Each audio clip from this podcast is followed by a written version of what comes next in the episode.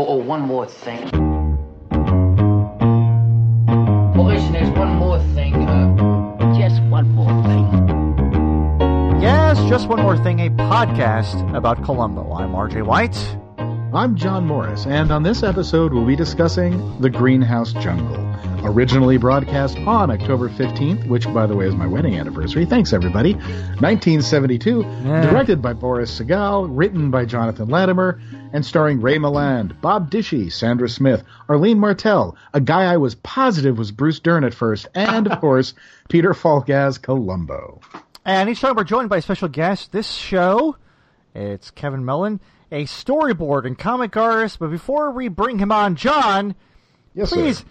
guide me down the hills so that I do not fall. nice. Uh, well, RJ, uh, in this episode, feckless trust fund baby Tony Goodland and his sneering Uncle Jarvis, seeming all the world like some sort of evil Wooster and Jeeves, hatch a fake kidnapping plan in order to get their hands on Tony's trust fund, because it contains a whopping 300,000 clams.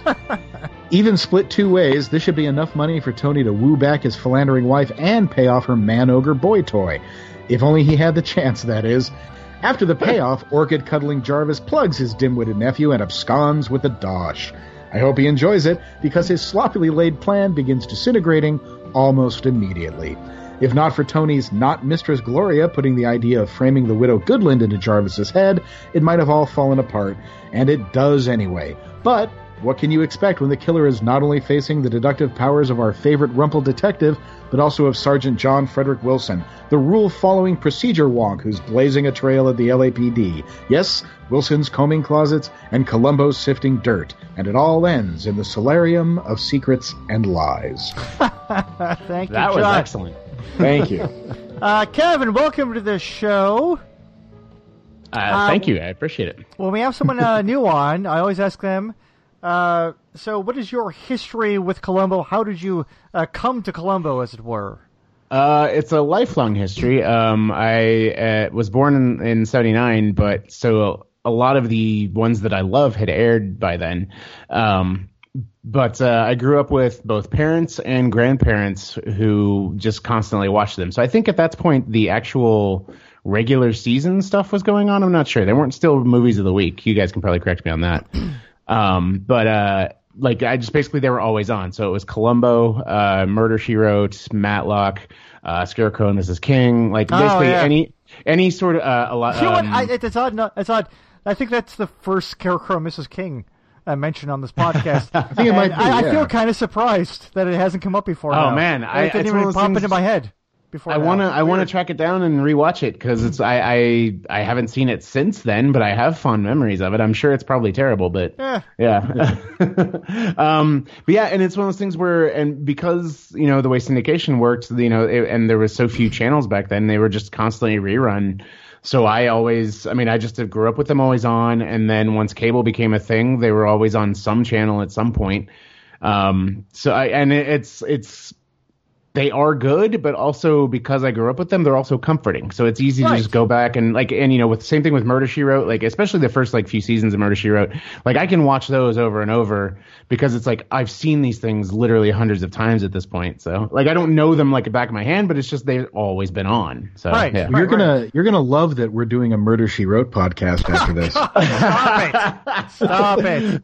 Well, that one, I mean, there's so much more to do with that one because there's Ugh. so many episodes. Like I, But that would that would yeah that that'd be like a millstone for like fifteen years doing that thing if we did that. I would I would always do it- vote more for a um, Matlock one than a Murder She Wrote one for some reason. If you Let's, do that, uh, like, yeah, let me know because I want to talk about that goddamn circus episode that pisses me the. Oh, uh, sorry. Of can I- can I Matlock cu- or what? no, yeah, let of me- Matlock. Yeah, can I cuss on this? Yeah, Just so I pl- yeah, no, Okay. it's fine. You're fine. It's actually required. Yeah. You're Okay. okay. No, there's every every tel- every television show, and I hope this stops now that circuses are going away. But every television show has has the circus episode, you know, and now they have the Comic Con episode and all that bullshit. Well, they mean, But, Columbo like- had that too. Like the the, Yeah, uh, the they all Fisher do. the Fisher Stevens episode ended with that Yes. bizarre, bizarre dream sequence thing where Columbo was dressed as uh, the the um, ringmaster at the Mm-hmm. very end of it. Yeah. So weird and but i think it's such a, a product of like you know growing up like people growing up like like you know like there's still enough people that grew up where circuses were such a regular occurrence that yeah, of course it makes its way into TV shows, and plus because the nature of it, people come in and out makes for a good plot of like you know not normal people and something bad happens and then got to solve it before they leave kind of thing. Right. So I get it. Yeah, no, no, it's a good point. Yeah. But yeah, that- with I don't know Matlock, if, uh, Matlock's I think was a two-parter if I remember right. Anyways, Yeah, well, you can't let's- no, contain that. I want to diverge because I want to hear the plot. I just I don't mind taking five minutes to hear about this. Oh man, I I'll have to look it up. I don't actually remember the Okay. plot. I want to say there was a, a uh, like a daughter or a cousin. Hold on, I'm gonna look this up real quick. It's quick. 'cause- always it's always like some nephew or cousin of Yeah. Matlock's was involved Yeah. in some sort of murder. no, it's the same It's thing like with all the time. with- yeah. yeah, with Oh, JD Jessica Fletcher. Fletcher too. Yeah, yeah. Well, I mean, there was that. There actually there was an episode of Murder She Wrote where she was actually having to testify in some trial, and um, oh God, why is his name going out of my face? Oh, my uh, shoot, dang. going out of my face. But no, she she's Why uh, is his name Going going, out of my out face. of my face? uh, sorry, Patrick McGoohan. Patrick McGoohan was this uh, Oh, okay. prosecutor who actually brought up the fact that wherever she goes, yeah, there's a murder. like she's on the stand, and Patrick Goon is this attorney who say like, "Yeah, it seems kind of strange that wherever you go, there's some sort of murder surrounding you or one of your relatives," which I Which think is, is- wonderful, especially him, him Yeah. being the the actor who does that is is just great. Yeah. Well, that's why I love the theory that she's the one kill, like she's the serial killer. oh yeah, you I've heard that. That's a wonderful one. Yes. Yeah, That's- it's great. or Um, she has all this so- aura around her that just causes people to kill and kill and kill. Yeah. So this this Matlock episode, I didn't see what season it's in. It doesn't really matter, but it says uh, Homer Fleming, the clown, asks Ben Matlock Oh, to no. represent him while he's accused of killing his partner Simon. When Conrad, I don't know who Conrad is. Uh, is that the cop? Oh, Told- yeah, that, that was his like investigator. Yeah, Conrad. Oh, that's yeah. yeah, yeah, okay, yeah, yeah. Conrad, yeah, yeah. Told Matlock he was interested in doing investigative work while attending the circus. Matlock finds out that everybody had a- be? Yeah, Matlock finds out that everybody had a good mind of hating Simon Le Simple. There's so many names. Well, okay, I guess so he was a clown. Of Homer, course you want to murder Homer, him. yeah, Homer the Is clown is Simon Le Simple? Yeah, he's probably one of the clowns too. well, he yeah, he was one A of the, he rival was the, clown. He was the partner of the guy. So Simon Le Simple was killed by Homer the clown, God damn it! and Conrad gets to be a part of the investigative work because yeah, okay, all right. And who, well, uh, and also Who scripted this? Dost- Dostoevsky? yeah, right. What a classic. you know, in, in comic books, they do the circus thing all the time. And uh, what I always remember is whenever something takes place at the circus, there's always a chance for somebody to yell, Hey, Rube. And then there's an asterisk and a little yellow box that Explaining says, what that is. Yeah, Hey, Rube is Carney talk for everybody, help, or whatever. Wait, what? Yeah, No, it's not. I- I know it's nothing. It's just like you know, it gets That's people's nuts. attention, but they always describe it as being like relevant to whatever the the issue is when somebody says it. All right. oh my god. All right, Columbo. Who? I don't know. I don't. I forget. I know, right? So this episode, I, I when this one was chosen, I was a little apprehensive because I remember seeing it uh, a couple years ago, um, and it was uh, in the course of uh, there's some folks over in England. They do this like a Columbo TV live Twitter thing where they'll watch an episode of Columbo. And people commented it's on, and I said, oh, I'll participate in one of these, and I'm watching it and uh, typing stuff out, and then uh, realizing, wow, I hated this episode. And so we were when this one's chosen for this, I was very apprehensive. But then I ended up liking it a lot, and I don't know why the contrast happened. Because before, most of it was I was so bothered by Ray Milland's performance in it the first time, but this time I loved his performance in this. Oh, he's amazing. It's one of those things where I think, like, in the context of great Columbo performances, his actually rises to kind of towards the top because he's basically kind of doing this weird arch nemesis performance of It's Columbo. so broad. It's so Yeah. broad and strange. It And. There's Well, nothing I- realistic about it at all, and it's funny as heck. But I, I that's what I'm saying is I think it's like a mirror image of Columbo. Like it's literally kind of Oh. a Batman Joker thing. Like that's kind of what I love about it. Huh. It's like when like when I saw that this episode was available, I was like, I, I can do that because like the plot is almost unnecessary. It's just Milland versus Columbo. Well, you know, uh, what Milland's character's name? Um, Uh, Jarvis. Jar- Jarvis. Jarvis, Goodland. yeah. Jarvis Which- Goodland, which, which- is yeah. ridiculous too. Yeah. Before we get too far into it, I really want to know if the writers are comic book fans because Tony is the guy, the nephew that's killed, and Jarvis is the uncle. Tony and Jarvis, like. Oh, I didn't even Ah, think about that. point. Oh yeah, my gosh. it's those- yeah, I hadn't noticed it until I was rewatching it today, and I was like, "Wait a minute." well, actually, one thing that's interesting about the uh, the writer, uh, the writer of this episode was the same guy who wrote the screenplay for The Big Clock, which is one of my favorite, favorite, favorite noir films, which stars Ray Milland okay, back no, in the interesting. I 1940s. I love that film, and I, I was just shocked to see like it was the same screenwriter, like 30 years Oh, this- later. Yeah, this dude wrote a lot yeah. of stuff. Um, Yeah. he, crap, he wrote a crap ton of. Uh, he wrote twenty episodes of Perry Mason. That's cr- well, he wrote Oh, more than that actually. And actually, uh, John, he wrote an episode of the 1960s 87 Precinct Precinct series. Oh, sweet. Which we still gotta. Gotta So still he kind of like up. touched on that a little bit, which is odd, Huh. uh, given the shitty '90s versions of them. But yeah, See, and I don't know that show at all. What is 80, did they? Was it still called 87th Precinct when it was remade, or? well, no, they didn't remake it. It was just that um, Ed McBain was this author uh, who wrote a whole bunch of novels about this 87th Precinct, New York, and they tried doing two '90s Columbo episodes based on those, but then just pretty much did a search and replace in the uh, word processing program for Columbo with some other character, and it just didn't work at all. It was it were nightmares. Yeah, it's a But there was terrible, a- terrible couple Columbo episodes. Yeah, there was a black and white um, 87th Precinct series, which is fantastic, and we discussed this a couple times. Stars Norman Fell in one of the roles Oh, nice. as a Yeah. as like this completely beat up, tired cop, and he's fantastic. That's yeah, like- and, and, then yeah. The, and the guy who wrote this wrote like a wrote for that series, so I was surprised to see that. um what was I going to say? Oh, it's like uh, the thing I love most about like the way this one starts is it starts in the classic Columbo sense of like we see the villain doing villainous things, but kind of the thing is though is like he literally does the thing, he does the bad thing, he makes the phone call and it's like, and then he gets a call five minutes later. Like we haven't even had enough time to be away from him to sit there and give him a chance to kind of reset. He instantly kind of goes into arch like, oh, this is a thing that happened. Oh, I'm so sorry that this happened. Right, it's another one of those weird ones where Columbo is brought in before the murder actually happens, which Yeah, yeah. doesn't happen There very was often a- in the series, which I thought was actually kind of cool. They did that, yeah. Yeah, the the Columbo file talks about that a little bit because this would have been Oh. The eleventh episode of Columbo if you you count them that way. Oh, that's Right. it. And so, oh. yeah, so this is the first time they deviate from that formula, and apparently it was really oh. done Oh. so that they could try it and see like if the audience would rebel at the at the unpredictability. Oh, neat. And yeah, so they've done it a few more times, and I think by and large it usually works. There's like mm-hmm. there's three major exceptions to that rule, but the thing that that was killing me about the opening, I was laughing so hard I had to start the episode over oh, really? How? Why? About what?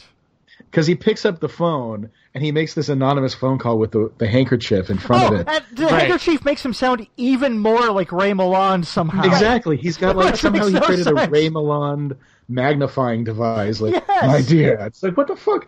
And then he pick when he answers the phone later, it's the same voice. He doesn't he clearly wasn't masking Right, right. Yeah. Yeah. Well, There was and that's- that Yeah. there was that thing and the fact that, you know, when the phone rings and we see the clock showing you it's like three in the morning, then she reaches over and turns the clock to face her. Why wasn't the clock facing her? You don't mean- put clocks on the desk and face them away. And not just that, the clock was also near an autographed photo of her husband. which, I don't know about you, John, but I know uh, my wife, uh, on her side of the bed, I've got a signed photo sitting right there, so she knows that's a photo of me. And then I say, uh, with warm regards, R.J. White. That's the thing a- is like, what does this guy do? Because I don't remember ever hearing that No, he's like a there's famous. nothing. Like, there's nothing like that at all. He's There's just a nothing trust to fund justify kid. that. Yeah, there's nothing Yeah. to justify it.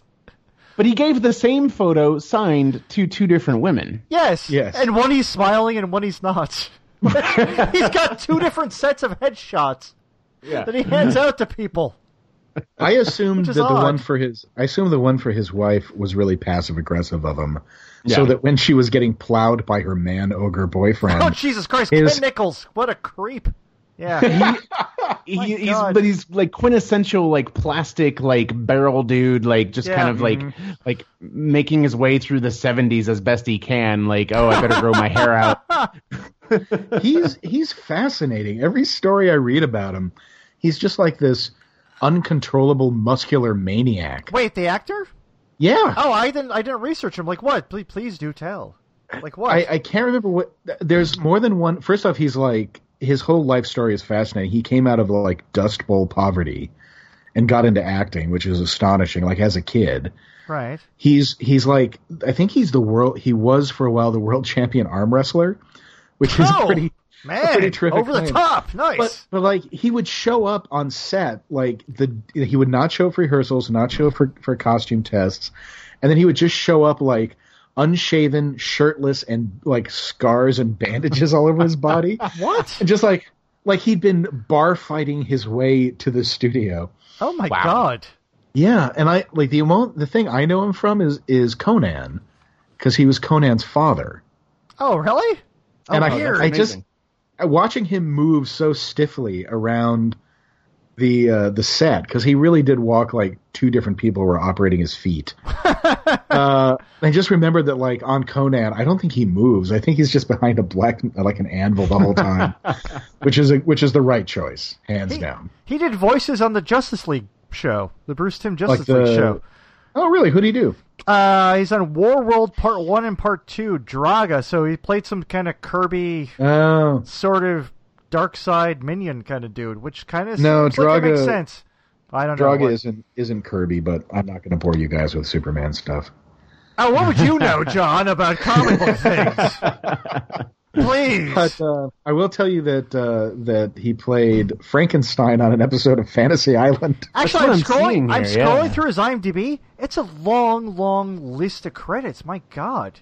his you know what? personal He's a working actor. list. That's good.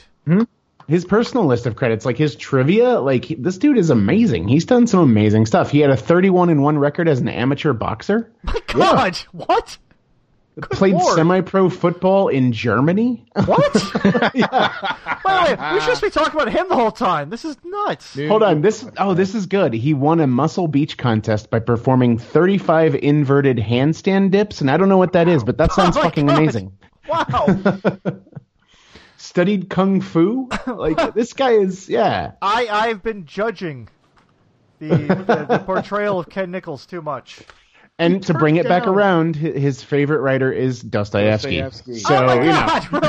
really? nice. John Morris bringing that in.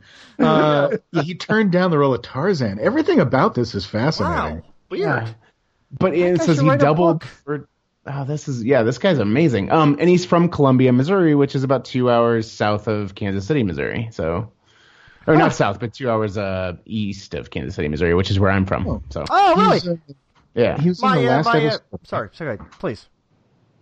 Uh, no, I was just he's on the he's in the last episode of Batman. Oh, I think is like one of the, I I stopped watching halfway through the third season because I was getting bored. But uh, he plays. Oh, he's it's um a Carolyn Jones episode. No, it's a Zsa Zsa Gabor episode. And he plays he plays somebody called Adonis, one of uh, Zsa Zsa's henchmen. oh, okay. Oh, well, there we go. Eh. So there you go. Which, you know, it's fitting that because I mean, he definitely has that kind of henchman-y Greek look that you know. yeah, Oh, that that that's that's why uh, Kathy Goodland was into him. Why wouldn't you be? The weird. no, I think li- they had a, I think they had a real meeting of the minds. I mean, their personalities just sizzled. Oh yeah, yeah. No, their relationship on screen, you could tell there, there was a connection there.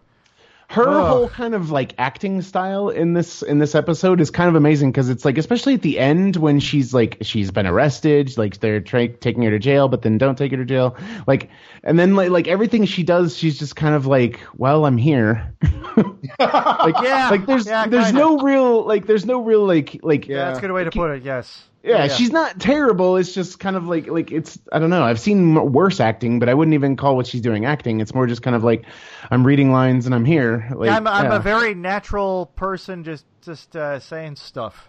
yeah I, yeah. I thought she had a lot of like I was expecting great stuff from her for two reasons. What? The, Uh, the the short one being that whenever Jarvis was lobbing broadsides at her, she what just an asshole! God, I know. Oh, he's my like, God. her husband's murdered, missing, and maybe murdered, and he's just like being a complete dick. But I mean, even But- in her presence, he's just still just insulting her and Yeah. saying terrible, terrible things like, "Oh, weakling with a spendthrift wife." It's like, oh my And god, she, like- lay off. the the way that she like she went from like concern to utter frustration with Jarvis, I thought was great.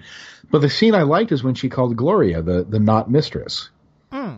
And I thought, yeah, okay, yeah. so this is going to be a good interplay between you know two Star Trek actresses, basically. Right.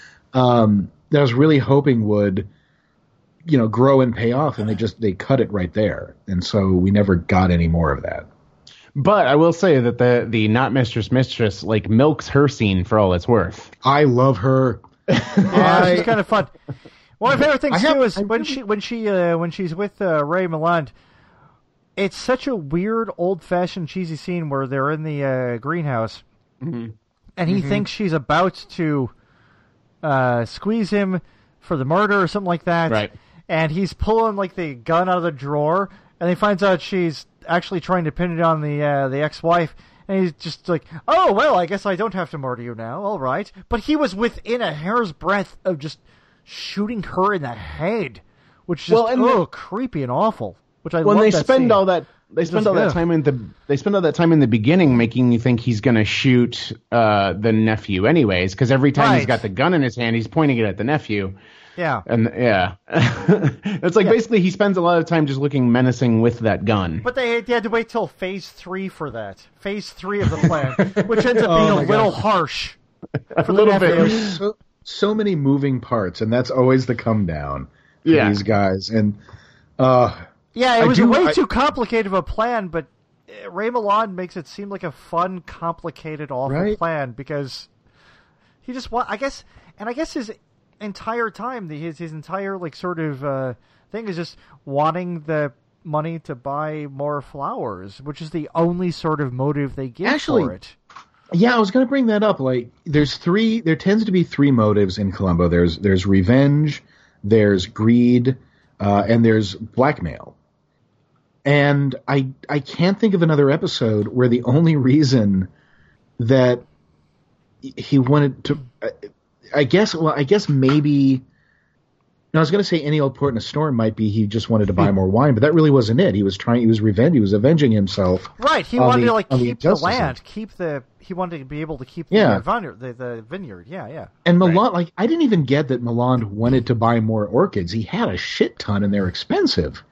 So he That's- could have sold them, you know. Yeah, they didn't. They didn't like justify like, oh, he need, he's hard up for money. It just it's this Mm-hmm. weird thing where it almost seemed like it was for sport in a way, or just because he was so disdainful of the nephew. I think I think it was just that he hated those two people so much. Ugh, That's God. yeah, that's exactly Yeah. it. Like it very much like like the like you're like you're kind of like illuminating parts of his motive that I'm like I don't think I've ever caught on to the fact that he was even doing any of that because like he like yeah it's there but like he so hates this kid like it feels like he's just doing it just to get rid of them.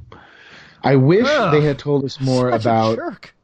Because obviously obviously Tony is his is Jarvis's brother's kid, Yeah, Right. and I would love to know like if there was something between Jarvis and his brother. right, yeah, yeah. That Oh, would so have he transfers it to him. Well, no, Oh, like that's okay. that's the thing is I just assume that that he didn't get the money that the kid got, like, and so that's why mm-hmm. he's you know it's one of those things where like he ultimately this is his should have been his, like all of this should have been his, and that's why he's and plus he hates them anyways, so right. Which he And that might be up where the at hatred every comes from. single turn. He brings up at every single turn. he does, and you Oh know what? God. The one of I wish I'd written it down, but one of his best insults is he calls him wife ridden.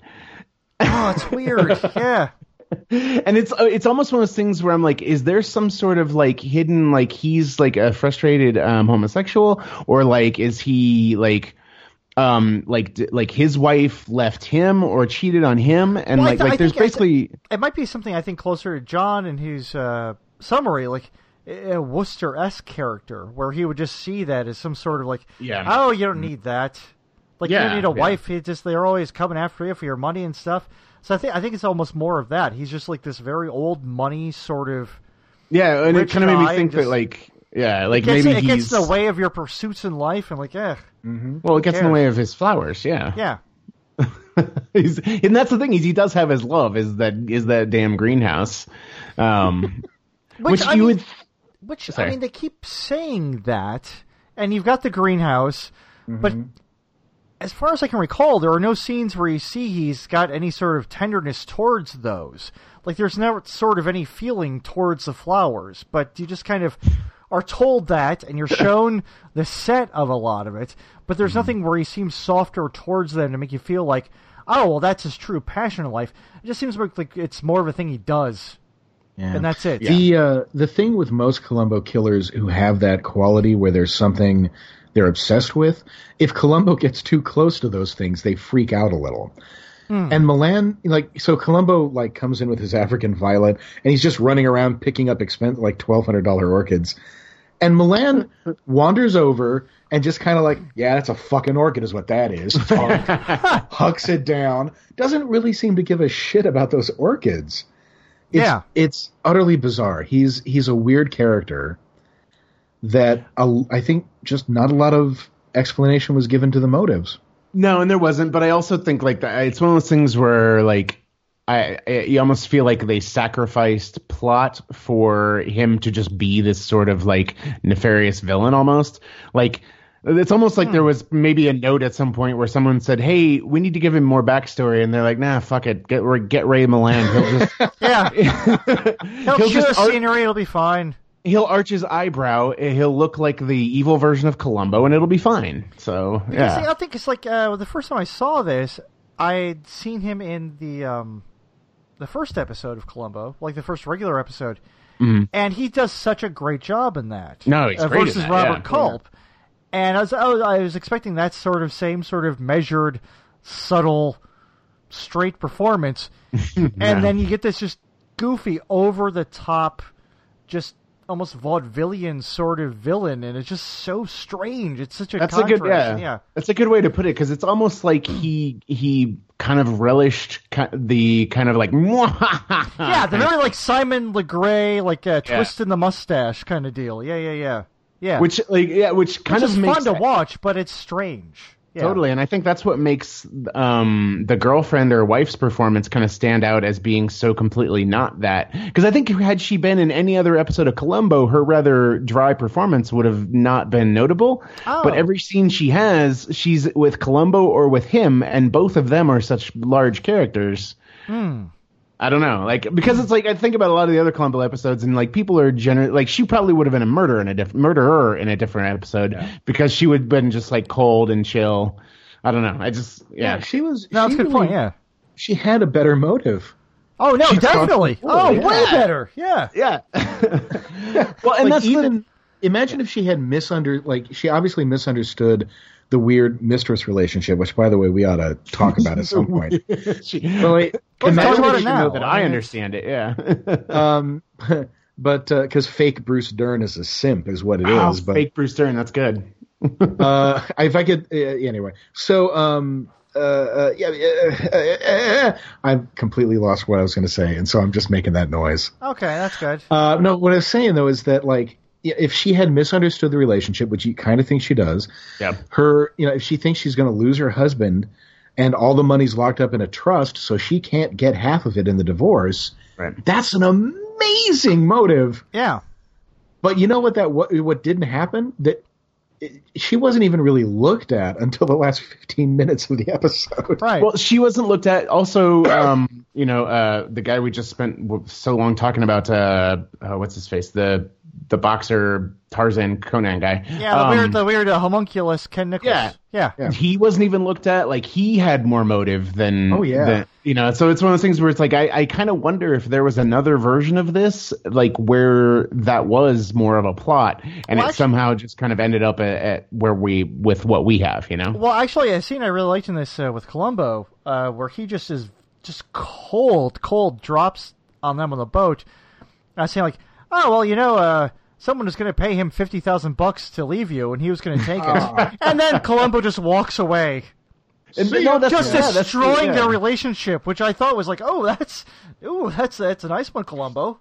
that's that's pretty good. Oof. I will say that Man. the looks back and forth between him and her as he says that and leaves are pretty great. Like, Well, that and Like, also and also the scene uh, when um, is talking to her at the house, informing her about everything, and then uh, the the big dude shows up, and just like the way that uh, Falk reacts, like, "Oh, you've got a boyfriend." Just like his reaction there is great too. yeah, yeah, Yeah. yeah.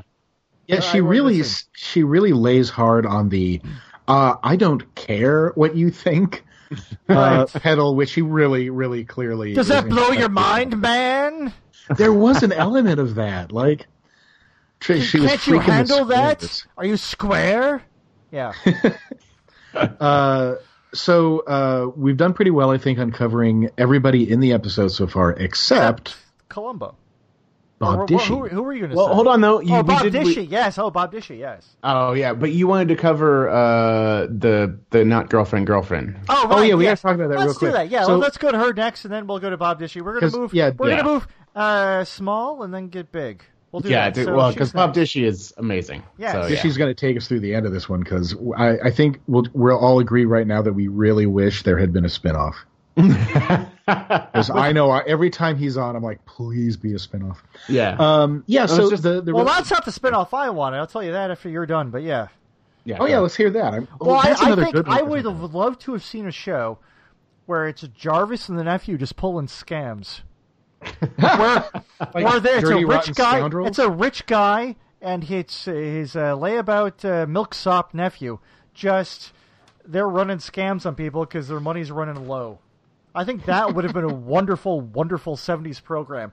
An hour every week where Ray Milland just get annoyed to this guy. He's like, oh, "I don't know, Uncle Jarvis. Oh, you," uh, and they're just like doing stupid crap. a, a lot of arched cons. eyebrow. You Yes. don't know what's good for you. I think that would have been a fun, fun show. And John, maybe that's Sure. where the uh, Columbo antibody came in.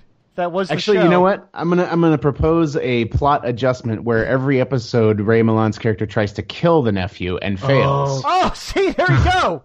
and this one where he does, that's where Columbo had to come in and just cancel their Exactly. show. This is yeah. This is that. That's the the show's That's getting it. canceled, and this is the crossover, and yeah. Yep, that's it. There I go. think I think I really like that idea, but I'm going to go back to my Wooster and Jeeves idea. I'm with you. and I'm I, with you. I want them to be that. I want like the uncle. His his, his orchid business goes bankrupt. Uh, Tony has had to leave his wife, uh, and she got the house in the settlement because he's a sap.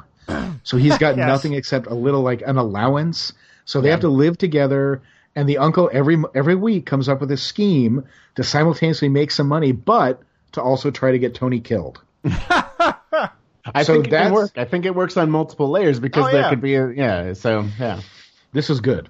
yes, yeah. this is good. Uh, anyway, Um, so Gloria, there's a good there's Right. a good history on Columbo of uh, you know ditzy blondes, which is thankfully a character that's not really present on television or film anymore. Right. Yeah. Uh, But it, I mean, really, the the only one I know of now is the girl in Big Bang Theory. So, yeah, I haven't I don't watch that, so I'm Nah, forgetting. nor should you. Don't worry about it. Yeah. Okay, but it's one of those things where like yeah, like But but, it the, is- like yeah. every '80s show like Matlock and all that stuff. You know, it's Mhm. like they there are all these just like rich men marrying or having some side relationship with the ditzy blonde, which it's like, was that so prevalent or was it just an easy go to? You know, I'm sure it was I'm sure it was just yeah, it was like the myth and or the ideal. which- yeah. Yeah. you know, bear with that. But you know, I I do admire that when we do have a ditzy blonde on Columbo, I can't think of one that wasn't played beautifully. yeah. Yeah. And I, I just really liked Gloria, and I thought the the gusto that Arlene Martel was putting into the character was highly admirable. And I just really enjoyed it. I thought everything about it was fun. But yeah, the Well, relationship plus is the twist too. The twist that turns out he was just doing it just to try. to... there was nothing going on there. He was just doing it to try to make his mm-hmm. wife jealous. yeah, I like Like I, I like how that. That was evolved. yeah, yeah. that that evolved from he would just go over there and hang out to make her jealous, and then he would go over there to hang out and talk, and mm-hmm. then go over there to hang out and just confess all this stuff. Right. That's fantastic. And then you know it, it that's another cliche for uh, a beautiful woman to have a relationship with someone who's beneath her by saying he was the first man who didn't love me for my body, right? Which is it's a really tired thing, but it's still kind of sweet. But you get the idea, like.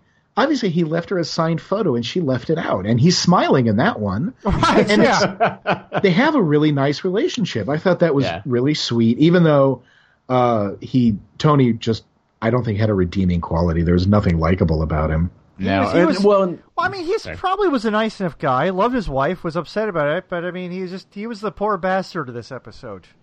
Well, yeah, and yeah. it's one of those things we don't get enough of. Like, we don't get enough of him, like, just basically like being frustrated eh, with his station in life and trying to figure out a way. Like, you know, it's like, why does you know does he get convinced by the uncle that he, they need this money? Like, is he going to take this money and leave w- and try and convince uh, Gloria to go with him? Like, there's no kind of real setup as to why they're even really doing this, other than I think it's I think it's Yeah. to, to get the more money for his wife to because I think he thinks he'll be able to buy her love back from the huge guy. I think Right, that's part of it. Yeah, which doesn't make any sense. that- but in his so in his head, that's why he Yeah. he thinks that'll work somehow. yeah, and. And it's one of Yeah, those that's things where I could thing. definitely see the uncle having convinced him of that. oh Yeah, no, 'cause it- definitely, yeah, yeah, yeah. Because she obviously she's into that enormous meat log of Yeah. a human being. uh, and the the meat log will take the that Pepperidge Farm looking motherfucker will take uh Hickory Farm. I'm sorry, I meant to say. Or will Swiss take fif- Colony. We would also would take Swiss Colony. Yes, Fair enough. Them all. Um, he will. Uh, can you do a Zingerman's? Uh, he'll take fifty thousand, which, by the way, is almost three hundred thousand dollars in today's money, which is not too bad. Uh, Nice. but like she, she obviously Jarvis kept saying she was only in it for the money, but I don't think she was. Yeah, Because I don't feel like it they is. know? already from their house, they already had plenty. Even with those Mm-hmm. trust fund things, it seemed like they were doing okay. Which So, yeah. speaking of speaking of the house, I looked it up, and yeah, that house has been in a lot of things that I've seen. Like Oh, every really? time I saw it, I'm like, yeah, it's like, oh, this is familiar because oh, it was a it was this it was a set on Universal's lot. So Okay. yeah, which anyway. No, no, no. I like no. We like that sort of thing, just to figure Yeah. out like what other TV shows and films had shown up in. And yeah, no, it's definitely yeah. It seemed like something that was just like every single week would be in something or other. It, looked, Well, it very much the- looked like that. It wasn't this episode, but there was an episode in season, I believe it's in season one, where there's this backyard where there's this multi-stepped pool and garden and stuff like that. Um, I should have looked it up so I could have actually told you guys this. But we were doing an episode of Archer uh, last year where I was passing that around to our directors as reference because it's like we are trying to find these kind of grand houses, and I just basically kept sending them this episode of Columbo with not this one, but I, you know where I'm like, no, look at this backyard. It has it has all the shots we need, and there is some. We ended up doing some similarities because that house was a pretty common set. Like Was that the was that the Benson house? it was oh, the oh, the Benson House. no. Yeah, that was in um um, Etude in Black. The Benson House. yeah, that was in like um, that was like uh, three Cassavetes' different house. episodes. It was one But- from the TV show Benson. It turned out. might be. I'm It's trying to. I'm trying to look up which episode it was. uh, Because if it's Etude in Black, that would be amazing if that showed up in a Columbo and a Benson and Archer somehow, because that would be an amazing connection of things, and just ridiculous. Um, well, uh, so should we go on to the Bob Dishy thing, the confusing Yeah. multiple Sergeant Wilsons, I which. I don't get why they did that. Why did they change Wilson's name? I just well, I don't know if you noticed in the intro. I decided that his full name was John Frederick Oh, okay. because so it's he's Freddie in this way. one. He yeah, he's John in the other one. So I figured John Frederick. Yeah, sure. You give him that. Um, yeah, yeah. So I, I captured this screen cap, and it took a lot of like careful editing to get it for some reason. But it's when Columbo shows up and Dishy comes around, and he's being kind of a little obsequious about getting him the respect he deserves and the attention from the uniform cops. And Columbo's not paying attention, not paying attention.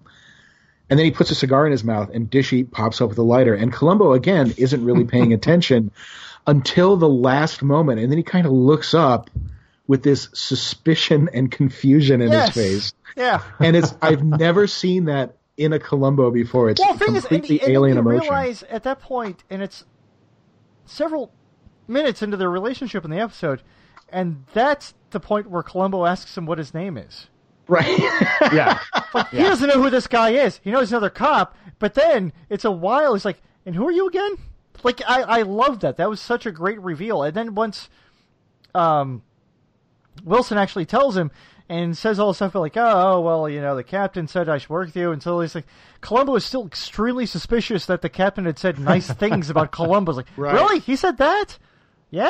Really? Oh, like so Columbo just can't believe it. Which then it seems a little sad to me that uh, on the force and back at the office uh, they aren't they aren't so complimentary to Columbo back there. A little Uh-uh, bit. they really are not, thinks that, yeah. which is it's a shame. It's a huge shame. That's something. That's something they did in the '70s a lot, which Yeah. makes a character like Dishy so fun.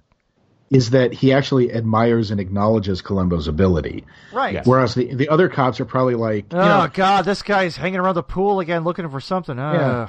it was an accidental death, Columbo, right? And then Right. Columbo's like, uh, no, I found a tie pin on the underside of a pig, and that's going to solve the whole thing. Right, because you get you get it like about it's about ninety five percent Sergeant Kramer's and five percent Sergeant Wilson's, pretty much. is what you get.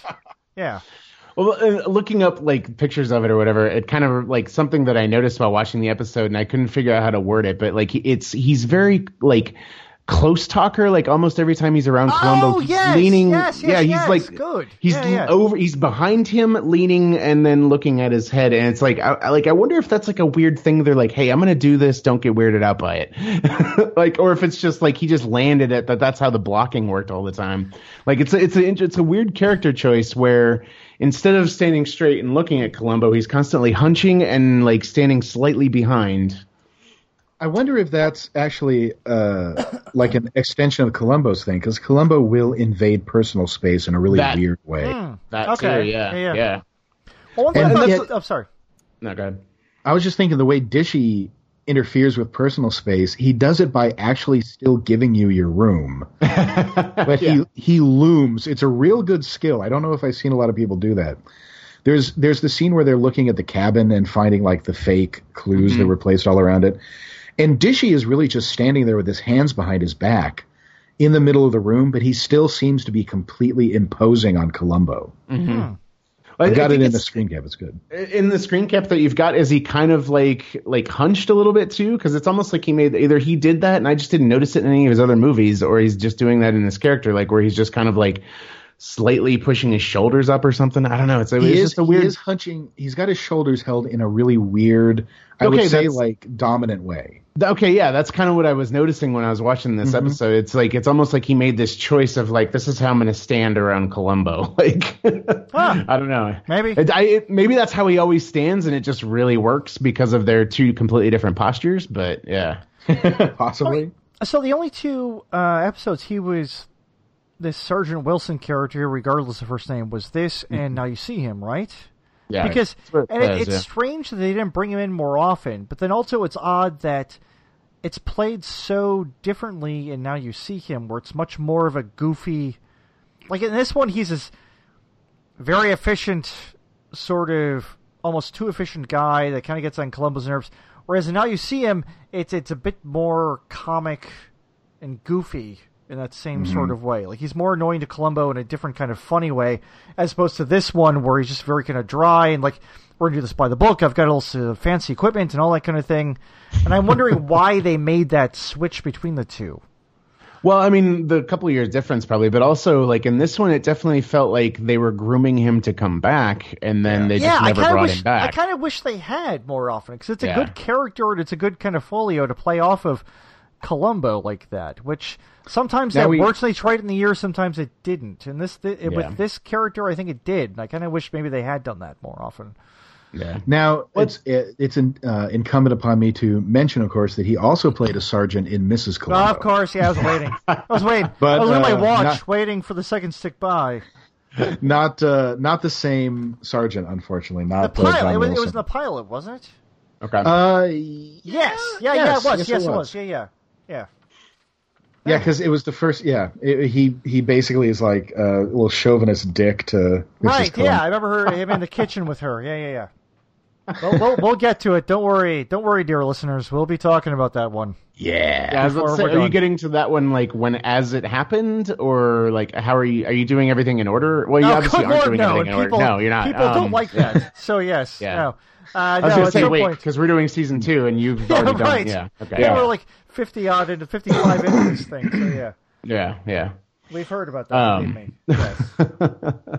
Yes. And he's a Oh, he's a really good detective. That's there's a that great scene at the end where where uh, Wilson is combing through the closet, and he's like, "We have to check every shoe tree." It's like, oh, which check is- this one. Oh, well, no, they got shooters. Like, no, no, we have to go through all of them, which that's good. That's good police That's work. incredibly thorough. This is why I'm saying I kind of wanted him to have his own show. I really kind of enjoyed Wilson.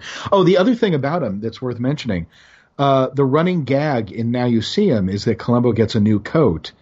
Oh, right, and yes. Wilson Yeah. spends the entire episode chasing after him, going, "You left your coat. You left your coat," which is the first thing he does in the greenhouse jungle. Columbo starts to walk away because he just wants to get away from Dishy, really. Yeah. And uh, and he's like, uh, "Lieutenant, your coat." And he gives him Oh, coat. So- right. yes. Oh, gosh. Running Yeah, gag. yeah, yeah. Okay. Oh, yeah. It seems it seems almost like like with the now that you point that out about now you see me it's this that has to almost have been a concerted thing to take it more comedic and bumbling rather Mm-hmm. than like yeah like not like not not like enough time had passed and they just didn't remember but more like hey we did this last time I think you got stupider No, yeah, no. It's think like they did they did the Homer Simpson thing on him, pretty much. Yeah, yeah, yeah. yeah. Which Oh, I mean, God, yeah, even yeah. even the result uh, for um, Wilson in this was the same, where he's just like he's completely sure it's this person who did the murder, Mm-hmm. and, and now you see him the same thing where he's like, oh, oh, Lieutenant, there's this, and it- it's just Columbo shuts him down like that's that's a very good idea, uh, but the magician did it, and then just walks out of the room. yeah I well that's why what I liked 'cause- about yeah. So it's much more blunt go than that, which it seems like they are kind of making fun of him doing all this elaborate stuff and being completely and totally ass wrong. So yeah. No, that's what I loved about this one is like Columbo, like it's one of those times where Columbo really goes out of his way to be like, "Oh no, you did all this great work. You did it all. It just it gave me the idea Yes, for this yeah, little yeah. for this little thing, this little thing that I, you know, Right. it's so good. and, I and actually- bothering him while he eats chili, which is great. Yeah. I love that. anytime scene too. anytime Columbo gets uh, Wilson off his tail is one of the better things in the episode. Yes, Yeah, yeah, right, yeah. yeah. It's a Ah, fun That's bit. good. So- you go do this. I'm just going to work on this Yeah. over here. But you, you, You know keep what? going with I- that. Good for you.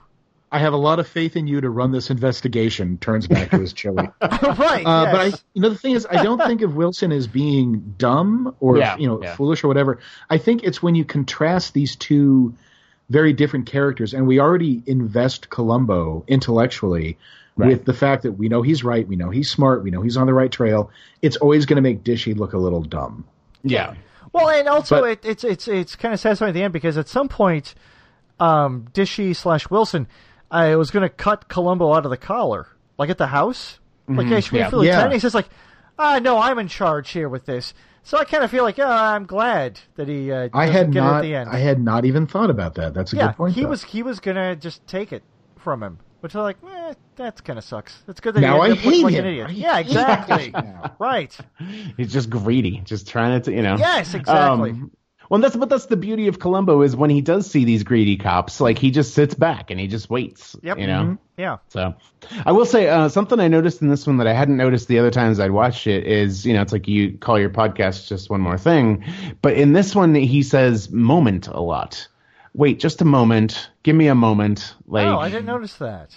Yeah, I thought I just one of those things where I'm like, I think the just one more thing thing came along like later. I don't. Did it come along later, or does he do it in season one? No, he does it in season one, but Okay. he's, Okay. it's not it's not in every episode. He'll ju- he'll do stuff like, you know what just occurred to me, or while I have you here, he'll throw in other stuff in. Yeah, yeah. With with this one, I fe- it was like it was almost like the writer had latched onto the word "moment" and just was using that a lot. like sometimes, like you, you, uh, I don't know about you guys, but you watch enough TV, and then now that like working in television and kind of dissecting stuff, you know, and like and yeah, it's like you kind of can learn a lot about the writers just by seeing what they repeat and how they repeat it. Right. You know, like you learn words they like. You learn, Well, I mean- you know, it's like like sorry, The the program you work on, yeah, you see that all the time, where you Yeah. can expect certain things, like the whole like uh, an Archer where it's like the cutting, the cutting between conversations, one leading into the other, Yep. or certain phrases repeating, something like that. Yeah, yeah, no, definitely, yeah. There's definitely a stylist, yeah, and that's well, and we have the benefit of the show is mostly written by one guy, so you're definitely getting his voice and his foibles all the time. Right. So yeah. Whereas yeah, with with with something like Columbo, um, you know, you're getting different writers, different directors, and stuff like that. So it's kind of like almost the, you're getting their version of Columbo that then, you know, obviously Peter Falk makes into what actually Columbo is. Right, So- but I mean, there's also a thing too. Like, uh, and I think on this show they had, yeah, the writers of the individual scripts, but I think they would also have kind of a writer's room or Oh, a okay. story editor who would kind of oversee the entire thing. but then you also had Levinson and Link had their input, so it kind of gets the one thing boiled onto this, boiled onto this, and then Yeah. Peter Falk just being this hawk too about what he would and wouldn't do. Yeah. So and, and he's just- just and that's- the yeah. fact that he's so smart anyways is like as a as an actor and just as a person like he's you know he was super intelligent um but it's one of those things where I've, I've actually this is one of the shows that I have not done a lot of research into the behind the scenes so they did have like a writer's room like how most TV shows function cause, Yeah, I believe the so. movie, Yeah, or at least, or at least they would have like uh, the the story editors that would be kind Right. of overseeing everything. Yeah. Yeah, and I- Jackson Season to Gillis was season. on it for a long time. I think yeah. Steven Bochco served that function for a couple of years too. Yeah. Gotcha. Yeah. I think because the first what was it first six or seven seasons were almost movie of the week more than Right. actual. Yes. You know, like I kind of it didn't occur to me that it would function the same way, but yeah, that makes sense. So But then, yeah, then Peter Falk would uh, throw fits and then, and it's whatnot. hard to just show up. Just show up with Cas- uh, Cassavetes and and Gazzara drunk and not saying shit. yeah, there you go. I mean, how much would you give to be a fly on that wall? Oh What my world God. would- I mean, Oh my Lord. goodness, yeah, It would be amazing. Yeah. yeah. yeah. Because I read Falk's biography and he doesn't his autobiography. It's not he super doesn't. detailed about that sort of It's thing. not. It's real general. It's like you know, I built some communist railroads, and It's just like, so yeah, there's not a lot of stuff. All, I think all he says about Columbo is that he really loved it and he thought it was the best time of his life or something. yeah, exactly. And, like, yeah. But you like he you almost- he almost, almost says more- like ten times. He Yeah. almost says more about the in-laws than he does Columbo, which is. That's true. which I don't mind. I love the in-laws, my favorite movies of all time. But yeah, Columbo was like 20, 30 years of his life. So you think there'd be a little bit more insight into the structure and how it went? He's done. But no, that's it. It's like, yeah, I did this thing. Everybody saw it. It's great. Anyway, so I was talking to Alan Arkin.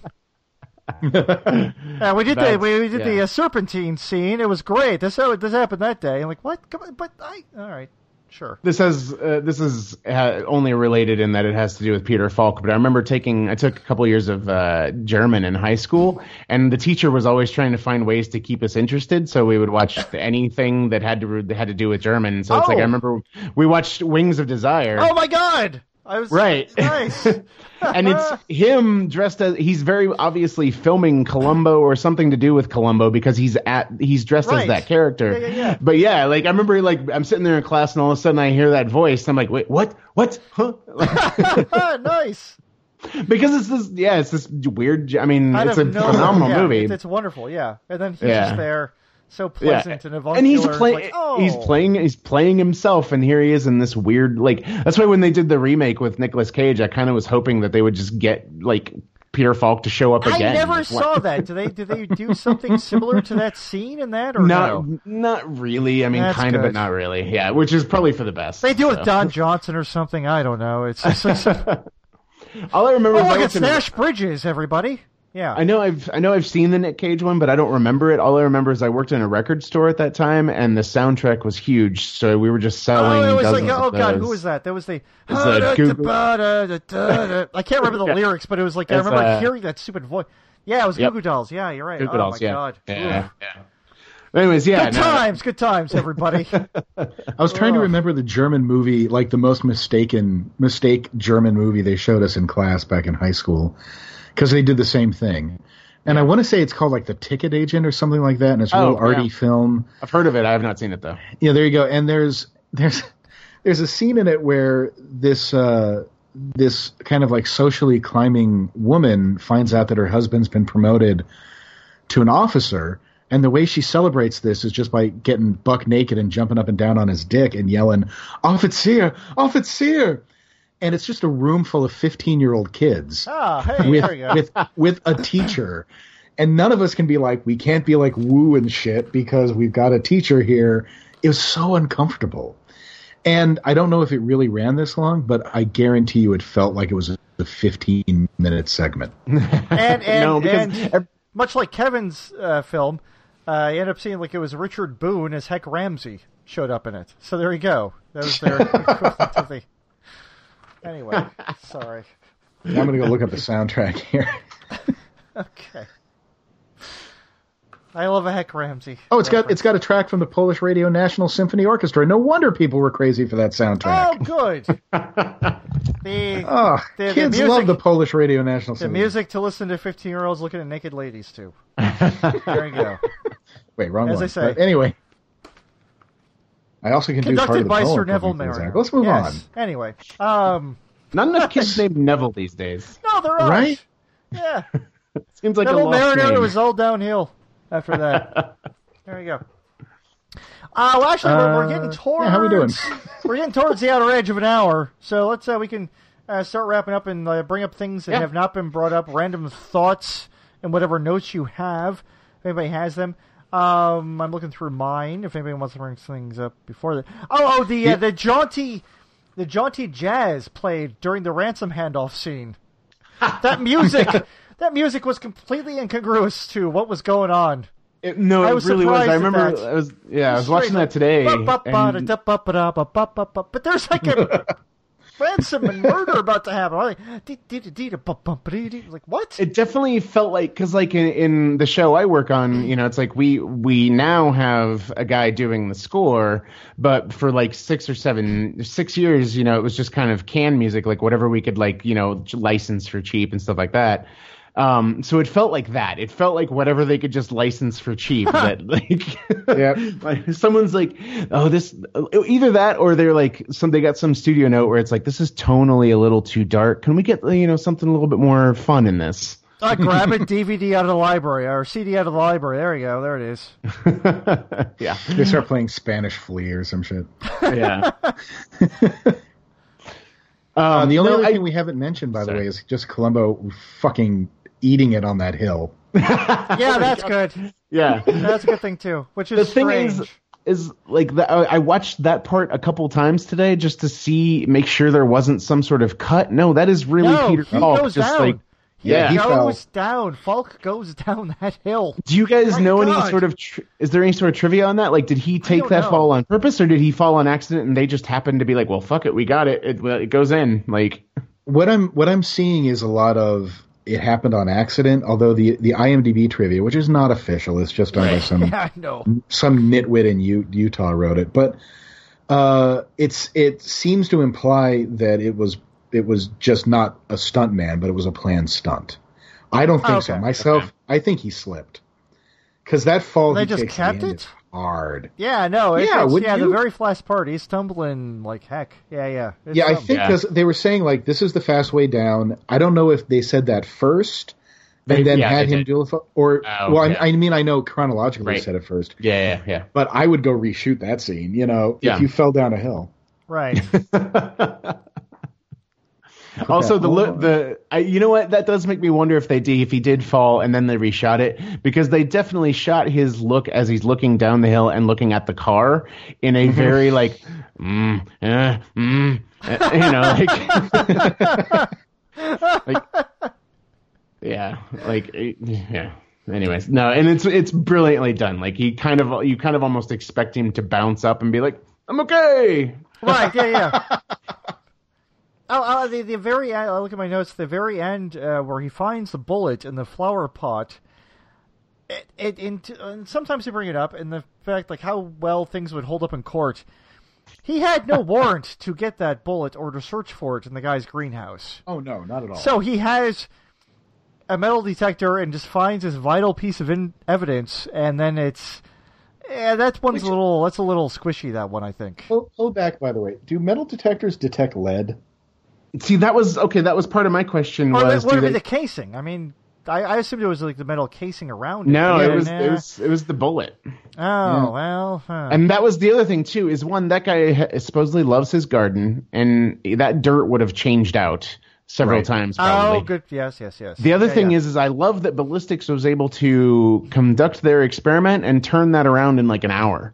yeah, that's usually not something that can, yeah. right. I mean, I you know, it's like I, I like that you know they spend all this time like planning this plan, and then you know he takes it down in like a matter of like two three hours. I, I don't know, but based on the fact that like you know none of this could have actually happened. I mean, none of it could have happened anyways. But yeah. Right, yeah, yeah. It was. It felt like it was one of those things where Columbo was dropped into a completely other story. Yeah. Well, yeah. actually, the last again, one- he the- was dropped into our TV show about the uncle and the nephew, and right, or even actually, uh, John, the last one we talked about, uh, the '90s one, where he said it seemed very much like a. Well, that wasn't the last one. It was one before that. I think uh, they seemed like a very Hitchcock kind of situation. Oh yeah, This, which, which one was that? I, I honestly can't remember. Uh, I'm gonna go. I'll go check the website. Okay, Hold on. thanks. But I, but this one seems like that. Why do we suck at this? I don't shit. know. Uh, but this one, because we've done, this is like 55 of these things. yeah. We're in the home stretch. We're getting tired, man. We ain't, Oh, we ain't wasn't young. it, uh, we ain't young it was- men. We ain't young men. It was death. It was death hits the jackpot. Death Hit. Yes, yes, Oh. exactly. Yeah. But this Yeah, feels that's like this one, and also involves a murderous uncle and an idiot nephew. yeah. uh, this one feels like this also could have been some sort of odd Hitchcockian film that Columbo just ends up in. I mean, that, yeah, this definitely could have been a Hitchcock movie. Oh my God, yeah, that's the one with Rip Yeah. Torn. Yeah. yes. awesome. Oh, good lord. But yeah, Rip Torn and uh, Gary Kroeger. Gary Croker. It was a wonderful, uh, surprisingly wonderful episode. But yeah, I mean, this one I feel like too also could have been some sort of like Hitchcock kind of deal. I think at the very least I could have seen this on Alfred Hitchcock Presents. Yes, there we go. yeah. You know what? That's a better way to put it. Yeah, it's like, it's like yeah, it's the uh, the the uh, uh, uh, the minor leagues. I'm trying to. Re- they, they had a recurring actor who was part of his. Um, what do they call that when you have a, a group of Stock people company. who? Yeah, his A troupe? company. Yeah. Oh, company. Troop, also good. Troop. Um, it was a heavy set guy, and I cannot remember his name, and it's going to drive me crazy all week. But pretend I said nothing because I don't have any information on Sure, him. sure, sure. Uh, what else have we seen him in? You know offhand what else have you seen him in? I'm actually looking it up now to Victor see. Buono? one No, not Victor Buono. It's not No. Victor Buono. No. No. no, but it is. Um, why did I say it like you were an idiot? No, it's not. Victor Buono. Why would you say Victor Buono? Good lord, what's wrong with you? What are you from Utah? Yeah, Good I'm lord, sorry God, damn, no one ever says Victor Buono. Oh boy, asshole. Anyway, Yeah. anyway. Anywho, why don't we start going around the circle? Final thoughts, summing up on this thing. Uh, Kevin, you picked this one. Were you still happy with it, watching it for this? And uh, what are your final thoughts on it? Uh, I was, and all because of Ray Milland. Like, you know, the fact that he is such a mustache twirling, like eyebrow raised, kind of, you know, squinty eyed villain in this. Like, and the fact that he, you know, it's like like every Columbo villain. The fact that he thinks he's covered all his bases and he's been playing this out, and he gets tripped up by something that he didn't even do wrong in the actual murder. Something he did wrong a year ago out of anger is actually what trips him up, and I kind of love that about it. Like it's like I don't know. Yeah, it's it's every, everything else about the episode is kind of standard fare except for the fall. Yeah. But it- the, with Milland's performance, just kind of I don't know. When I saw that one on the list, I'm like, yeah, I I could definitely talk about this one. So Um, as I as I said before, like the first time I saw this, I was really put off by Milland's performance. But this time, I thought it was the thing that made it work. It's just yeah. just ridiculous and funny and strange, and uh, Falk is great in it. Um, Yeah. and especially the Bob Dishy stuff. Yeah, I end, I ended up liking this one a lot more the second time round than I thought I would. Yeah, I, I loved it. It's fun and strange and just an odd little plot that doesn't entirely hold up to closer scrutiny, but eh, it's okay because it's Yeah. like one of the funnier, goofier ones. I, I enjoyed it a bit. John, Yes, sir. it's it is a call and response. I- Okay. which yeah, up until this week I didn't realize that. Which we'll we'll talk about that a little bit after this.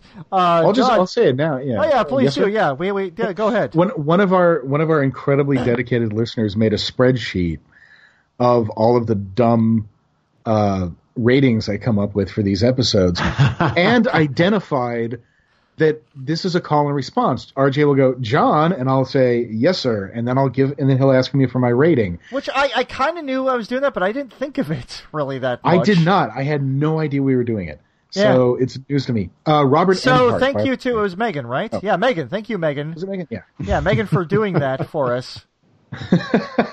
Uh. Robert Emhardt was the actor I was thinking of, by the way. Oh, okay. So Well, as, as you do as you do your thing, I'm going to look him up to see where I know him from. But yeah, John, Oh, what would you rate this? okay, well, so this is not a great episode. It's not a bad episode. When you say it like that, it does kind of make it sound like it's a middling episode, but I don't even think it's that. I think it's mm. really fun. It's if you want to see a traditional Columbo, this wouldn't be your first one, but maybe second, third. It's not it's not so far off that uh, it should be like shunted out of the out of any kind of viewing order. Um, Good use of shunted. Thank you. I do like the word shunt. Uh, so I actually, uh, my thing was I had not gotten to watch this one when it was on Netflix because it would freeze on me 15 seconds in. Oh, weird. So I, I just saw it for the first time two, three weeks ago. Oh. And like I say, was laughing right out of the gate because of Milland's accent, but really enjoyed it. I just thought it was it was fun. It was silly. It's a good antidote to watching like two or three. You know, here what I'd say: uh, watch Forgotten Lady, Mm-hmm. right? Which is at that I'm get, that's the right one with Janet Leigh, right? Right. Yeah. And that's that's kind of a dark one. It's a little depressing. Uh, it's very ominous. Then watch The Greenhouse Jungle because it's it's fun and ridiculous and mustache twirling. And I'm going to give it, um, let's say I'm gonna I'll give it a good seven out of ten headshots of a guy I was sure was Bruce Dern at first glance. Yeah, another one I would pair it with uh, if you like to have Columbo playing pool. I, I would I would pair this. I'd watch if you want like a dark, weird one. How to Dial a Murder, and then watch this one because Oh, he plays pool in is- both. Yeah, which I can't I, I can't wait to get to How to Dial Murder because that one just ugh. But that's one of the most gruesome murders in the entire series, I think. And so yeah, I'm trying to remember which which murder is that? Which? dogs. Oh yeah. Okay. Oh okay. god. Oh, it's awful. Yeah. Yeah. Dogs, yeah. Oh, it's it. terrible, terrible. Okay. Yeah. I'm looking forward to and not looking forward to that one because it's like, yeah, creepy. Yeah, we've really been pushing that one off for a while. I know. I can't believe we haven't gotten to that. That and uh, that and playback. Yeah, those two. I'm surprised we haven't gotten to those yet. Or get or, or the uh, the last uh, the last culp. Wasn't? Oh yeah, that's. We haven't um, done that yet. Yeah, Yeah, you're right. the subliminal deal. We haven't done that one. Missing yet. out on Crying stuff. out. Missing out on stuff. Yeah, hey people, uh, past guests, uh, get at us. Lay your claims. There you go. I'm uh, also disappointed to find that relaxing your mind doesn't appear to be a real book. Oh, that's a shame because that would look I like a good one. I saw that. Yeah, Yeah. I saw that and I, I wondered. Um, yeah. Oh, I'm do you remember- Trying to No, go ahead, I'm so sorry. I'm trying to find the episode that. No, I'm just looking. Keep talking. I'm I'm trying to find the episode that I almost picked, but I can't, I'm now I can't remember which one's the one about the the the kid that kills off his dad. It's the got the exploding cigars. Oh, that's um neg- negative reaction. No. Yeah, did you Is that guys? Wait, no, don't know. Reaction is, um, yeah, no, that is it. Yeah, with, uh, Yeah, with Roddy Roddy McDowall. Roddy McDowall and his very, very tight pants. Yeah, yeah, we did Roddy that one. McDowall, yeah, Yeah, we did I- that one a couple that- years ago. Yeah, yeah, yeah. Okay, yeah, that was that was one that like when you when I when we were talking about doing this, that's the one I wanted to do because I Oh. love it's it's not good, but I love it because Yeah. his performance It's is ridiculous. So, It's yeah, so exactly. Yeah. yes. I think we're I think we're noticing a trend here amongst what my choices are as the ridiculous Very villains. broad guy. Yeah. I uh so I was just thinking about uh, Gloria, and you remember back in the Bye Bye Sky High IQ murder case, Yes. there was Lisa, who was the young woman who was just like floating around all the self help communities in California. Oh, right. Yes. Yeah. right, yeah. and the we Jill- like a pitched we pitched a yeah. sitcom where she's just like every episode she tries a different crazy uh like Est and and whatever Right, right. transcendental. Yeah, yeah, yeah. I think I think Gloria would have been a perfect roommate. Oh, yeah, probably.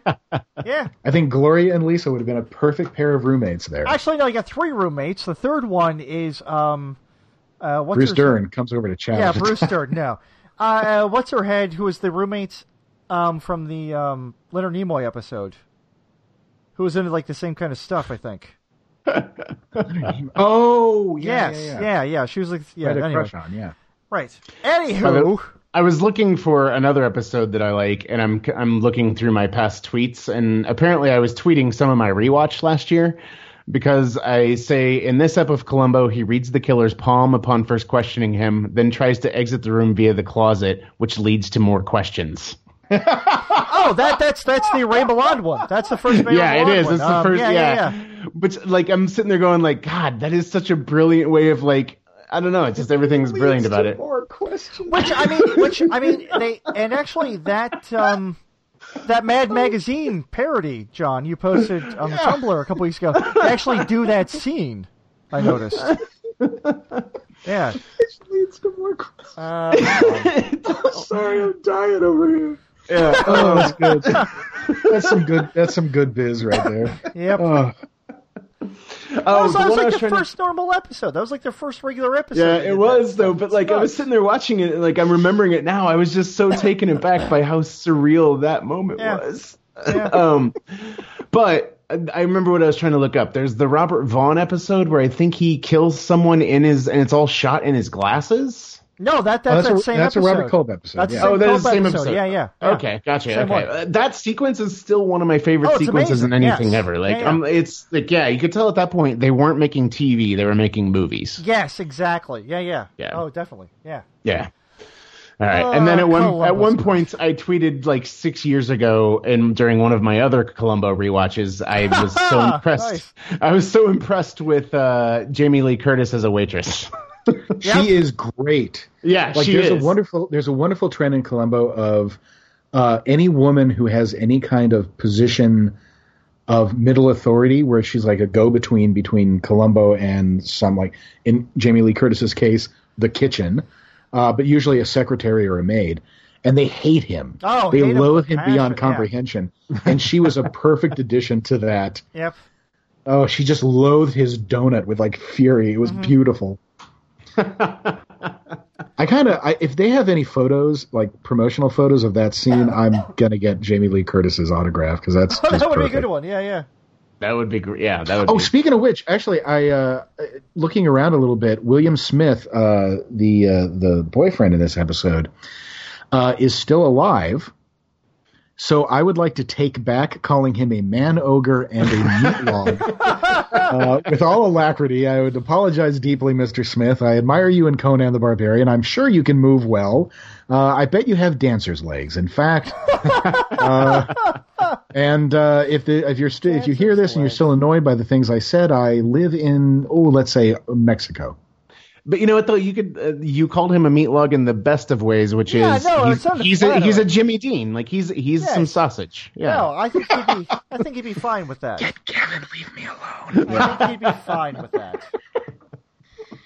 I think Kevin- if oh, he's sorry. if he's checking Twitter and your podcast, that man has way more time than we think he should. So Right. He's doing it between curls. Yeah. Yeah. yeah. he's like ninety doing curls, just getting mad at you. Yeah, he probably.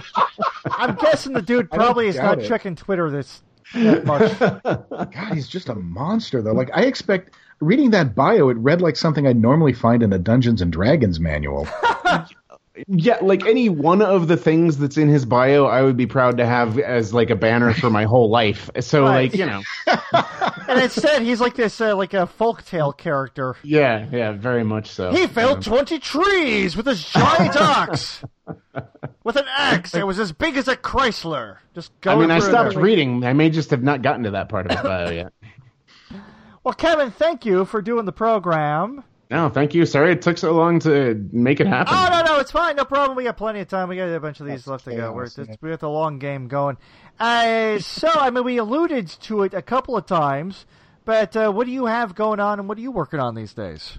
Uh, I am currently a storyboard artist on Archer, which is now airing on FXX, but it was on FX for a lot of years. It's you can get it on Netflix and Hulu and all that. Um, I started as a storyboard artist on that show during season three, and we just finished airing season eight uh, as of last night, Wednesday the twenty fourth. I just Um, I just started watching uh, the Dreamland season this week. Oh my gosh, it's Yeah. a it's a corker. It's good. It is, yeah. It's, Oh, it's, it's neat. It, it's pretty different, and people seem to have. I mean, if the reaction online is anything, it's like they either love it or they hate it, and the people that love it really love Really, it. So people have not liked it because I it's if you've been. I mean, it seems like if you watch that show uh, for any length of time, you know Yeah. it's going to be trying different stuff just just Yeah. to keep the Well, folks who people make hate- them getting bored. Just do something people different. hate change. Yeah, people I hate change. So, But I mean, um, the but, Vice you know, thing. yeah. I mean, come Yeah, on. You, you can if yeah. you live through the Vice season, you're going to get used to doing new stuff. So yeah, Yeah, that's weird. Um, Oh, yeah, and it, idiots. I and I think I think that's a it's one of those things where we push ourselves every year to make something as good and uh, visually interesting and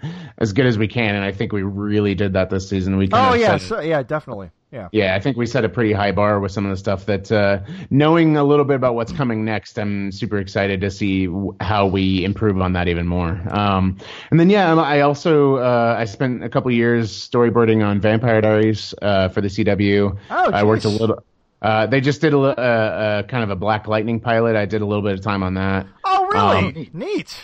Yeah, Yeah, uh, everybody's getting a show, man. My, my Yeah, right? are relevant now. and it was fun. I, it was yeah, it was fun. I, I was nice because I uh, so I like soap opera as much as I like you know murder mystery shows. So I, I watched Hart of Dixie when it was on. So I was a fan of Cress Williams, and so he's Black Lightning. So I got to meet him. I got to go on set and kind of see him stunt train and stuff, and that was pretty awesome.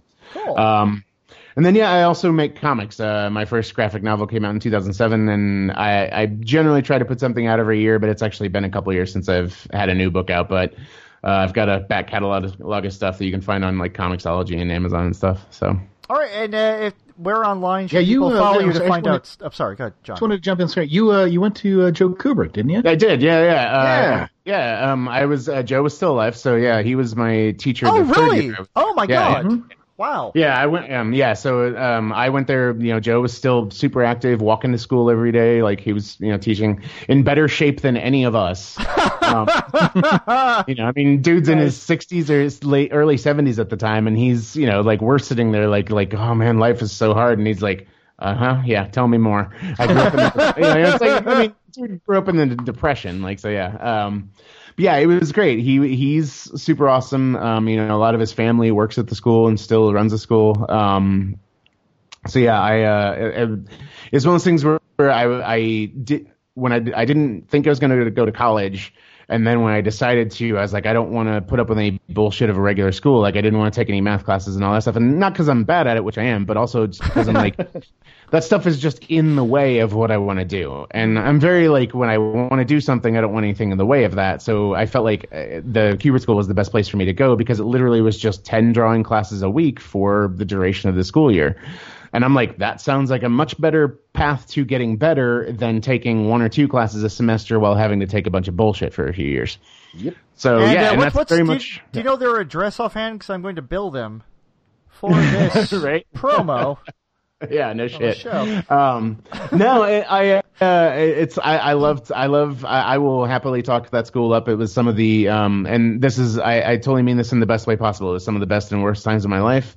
Um, it, it was insanely hard. Uh, I came out of it super burnt out, but that is not the school's fault. That is mine because I learned how to work and I worked my ass off. Um, so yeah, it's one of those things where when I talk about coming out burnt out, it's like, you know, you, uh, I mean, you know, like you you know, you guys know comics. It's it's one of those things where you can either hang or you can't, and you learn to hang. so, Nice. Nice to meet you. I'm one of the guys who can't hang. I, uh, Oh, stop I, it. I really, my last comic was like three years ago. Dude, I, I mean, uh, no, don't. That's not even a thing. You're making them. Like that, that's the thing. Is like when yeah, I say you can't hang, don't. Yeah. Yeah, that's all I mean. Like, yeah, I don't mean like you know, like it's it's one of those things where yeah, it doesn't matter what your life is if you if you if you're trying and you're trying to make them and stuff like that. Like that's you know, it's the people who have never tried. Like that's you know. That's me. I, uh, anyway. I really, I really wanted to go to Kubert, but uh, Sure. I bow to my father demanding that I get a real degree. Uh, sure, yeah, And then in the last two years, I switched to an illustration degree anyway, so fuck it. yeah. There you go. Well, that's ah, the nice. yeah, that- that's yeah, and that's probably what I would have done had I gone to like a state school or whatever. Um, but fortunately, you know, my parents like they were just happy that I was deciding to go to any kind of school. So they, you know, it's like while you know they helped me split the financial load and stuff. Um, and I, you know, it's like one of those things where in the end, like while it was a little bit more expensive than a state school, it was way cheaper than any other art school that was around at that time. Oh. It's certainly, you know, so it was one of those things where it was actually cheaper for me to go to New Jersey to go to art school than it was to stay in Kansas City to go to art school. So, yeah, it's super weird, Works but out, man. yeah, yeah. Um, I got a lot out of it, and my life kind of, uh, you know, it's one of those things where it's been kind of a common, uh, sorry, a nice through line in that, you know, it's it's its own weird like you know battle like war or whatever because you will meet Kubert students of any age and any time that they've been and you instantly have something in common that you can kind of like talk about and you know you both like it, whether it's the town itself or the things at the school or I mean some of the teachers I had are still there you know so I mean, it's there's a commonality and of experience and knowledge there that has been you know useful and also helps you make new friends as well as keep in touch with old ones. I, I, I, fo- I found the same thing uh, when I meet up with people who have also worked at Arby's. So yeah, it's uh, I don't know. That's- Dude, those curly fries, man, they bring. I mean, they'll they'll keep you. So many inside jokes based on horsey sauce, you guys. Oh my Uh, god, you don't you don't know, man. You're such elitist, so elite. That ain't meat. Um, what? I don't know what that means. I've never worked at an Arby's. I don't know. I couldn't. I couldn't get an interview. Anyway, um, We should wrap this up. yeah. So, John, do you have anything you want uh, folks to be aware of or look at the Uh, next uh, so often or so? God, that Swamp. Thing blog is still happening. I know, but also Uh, the book is doing well too. And also, uh, if people want to look on YouTube, you did a uh, bit of a seminar thing, talk to folks over at the uh, Google. Yeah, I did Oh, a I nice. did a, Okay. a Yeah. Google talk about uh, about terrible superheroes, and I, I basically built it around making fun of Google, and they loved it. So awesome. Apparently, One of my, just one like, my, one of my favorite parts of that, uh, towards the end, uh, explaining uh, why you wrote the book, and is about to spite someone else, and there was far less laughter at that. Which I loved that. You're like, oh, I did it just to spite this guy. And there's kind of like, oh, that didn't, it's like, I was laughing and laughing. And the folks there were not laughing as much. Yeah, thought, that oh, was- that's great.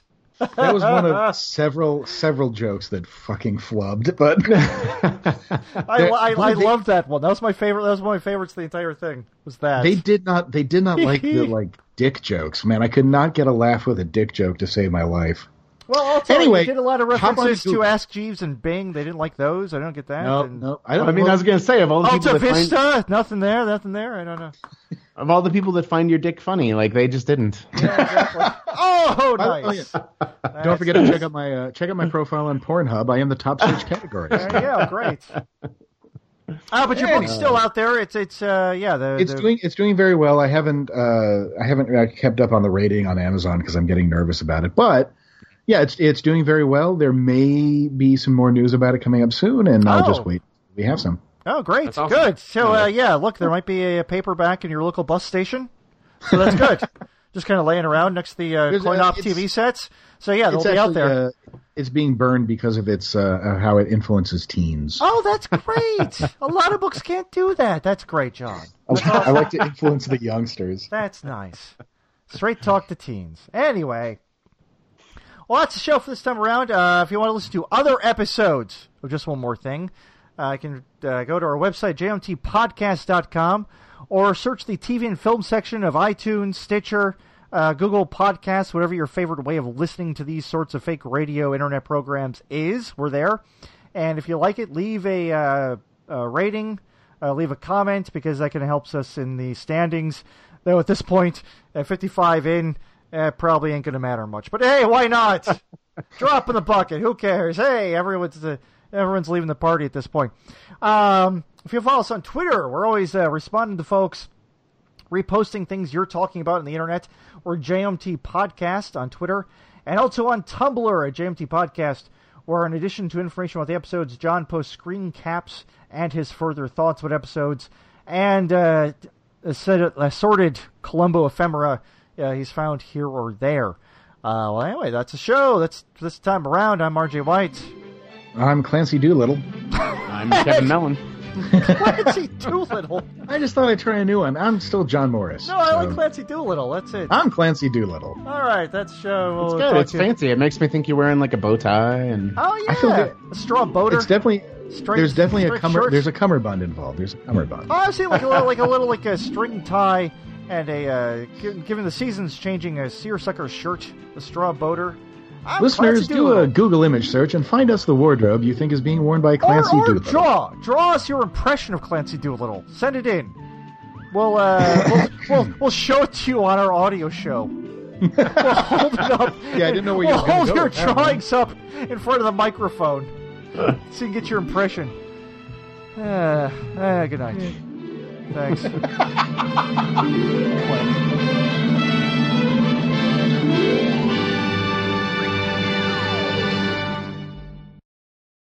Oh, listen, just one more thing. How do you want your chili, Lieutenant? With or without beans?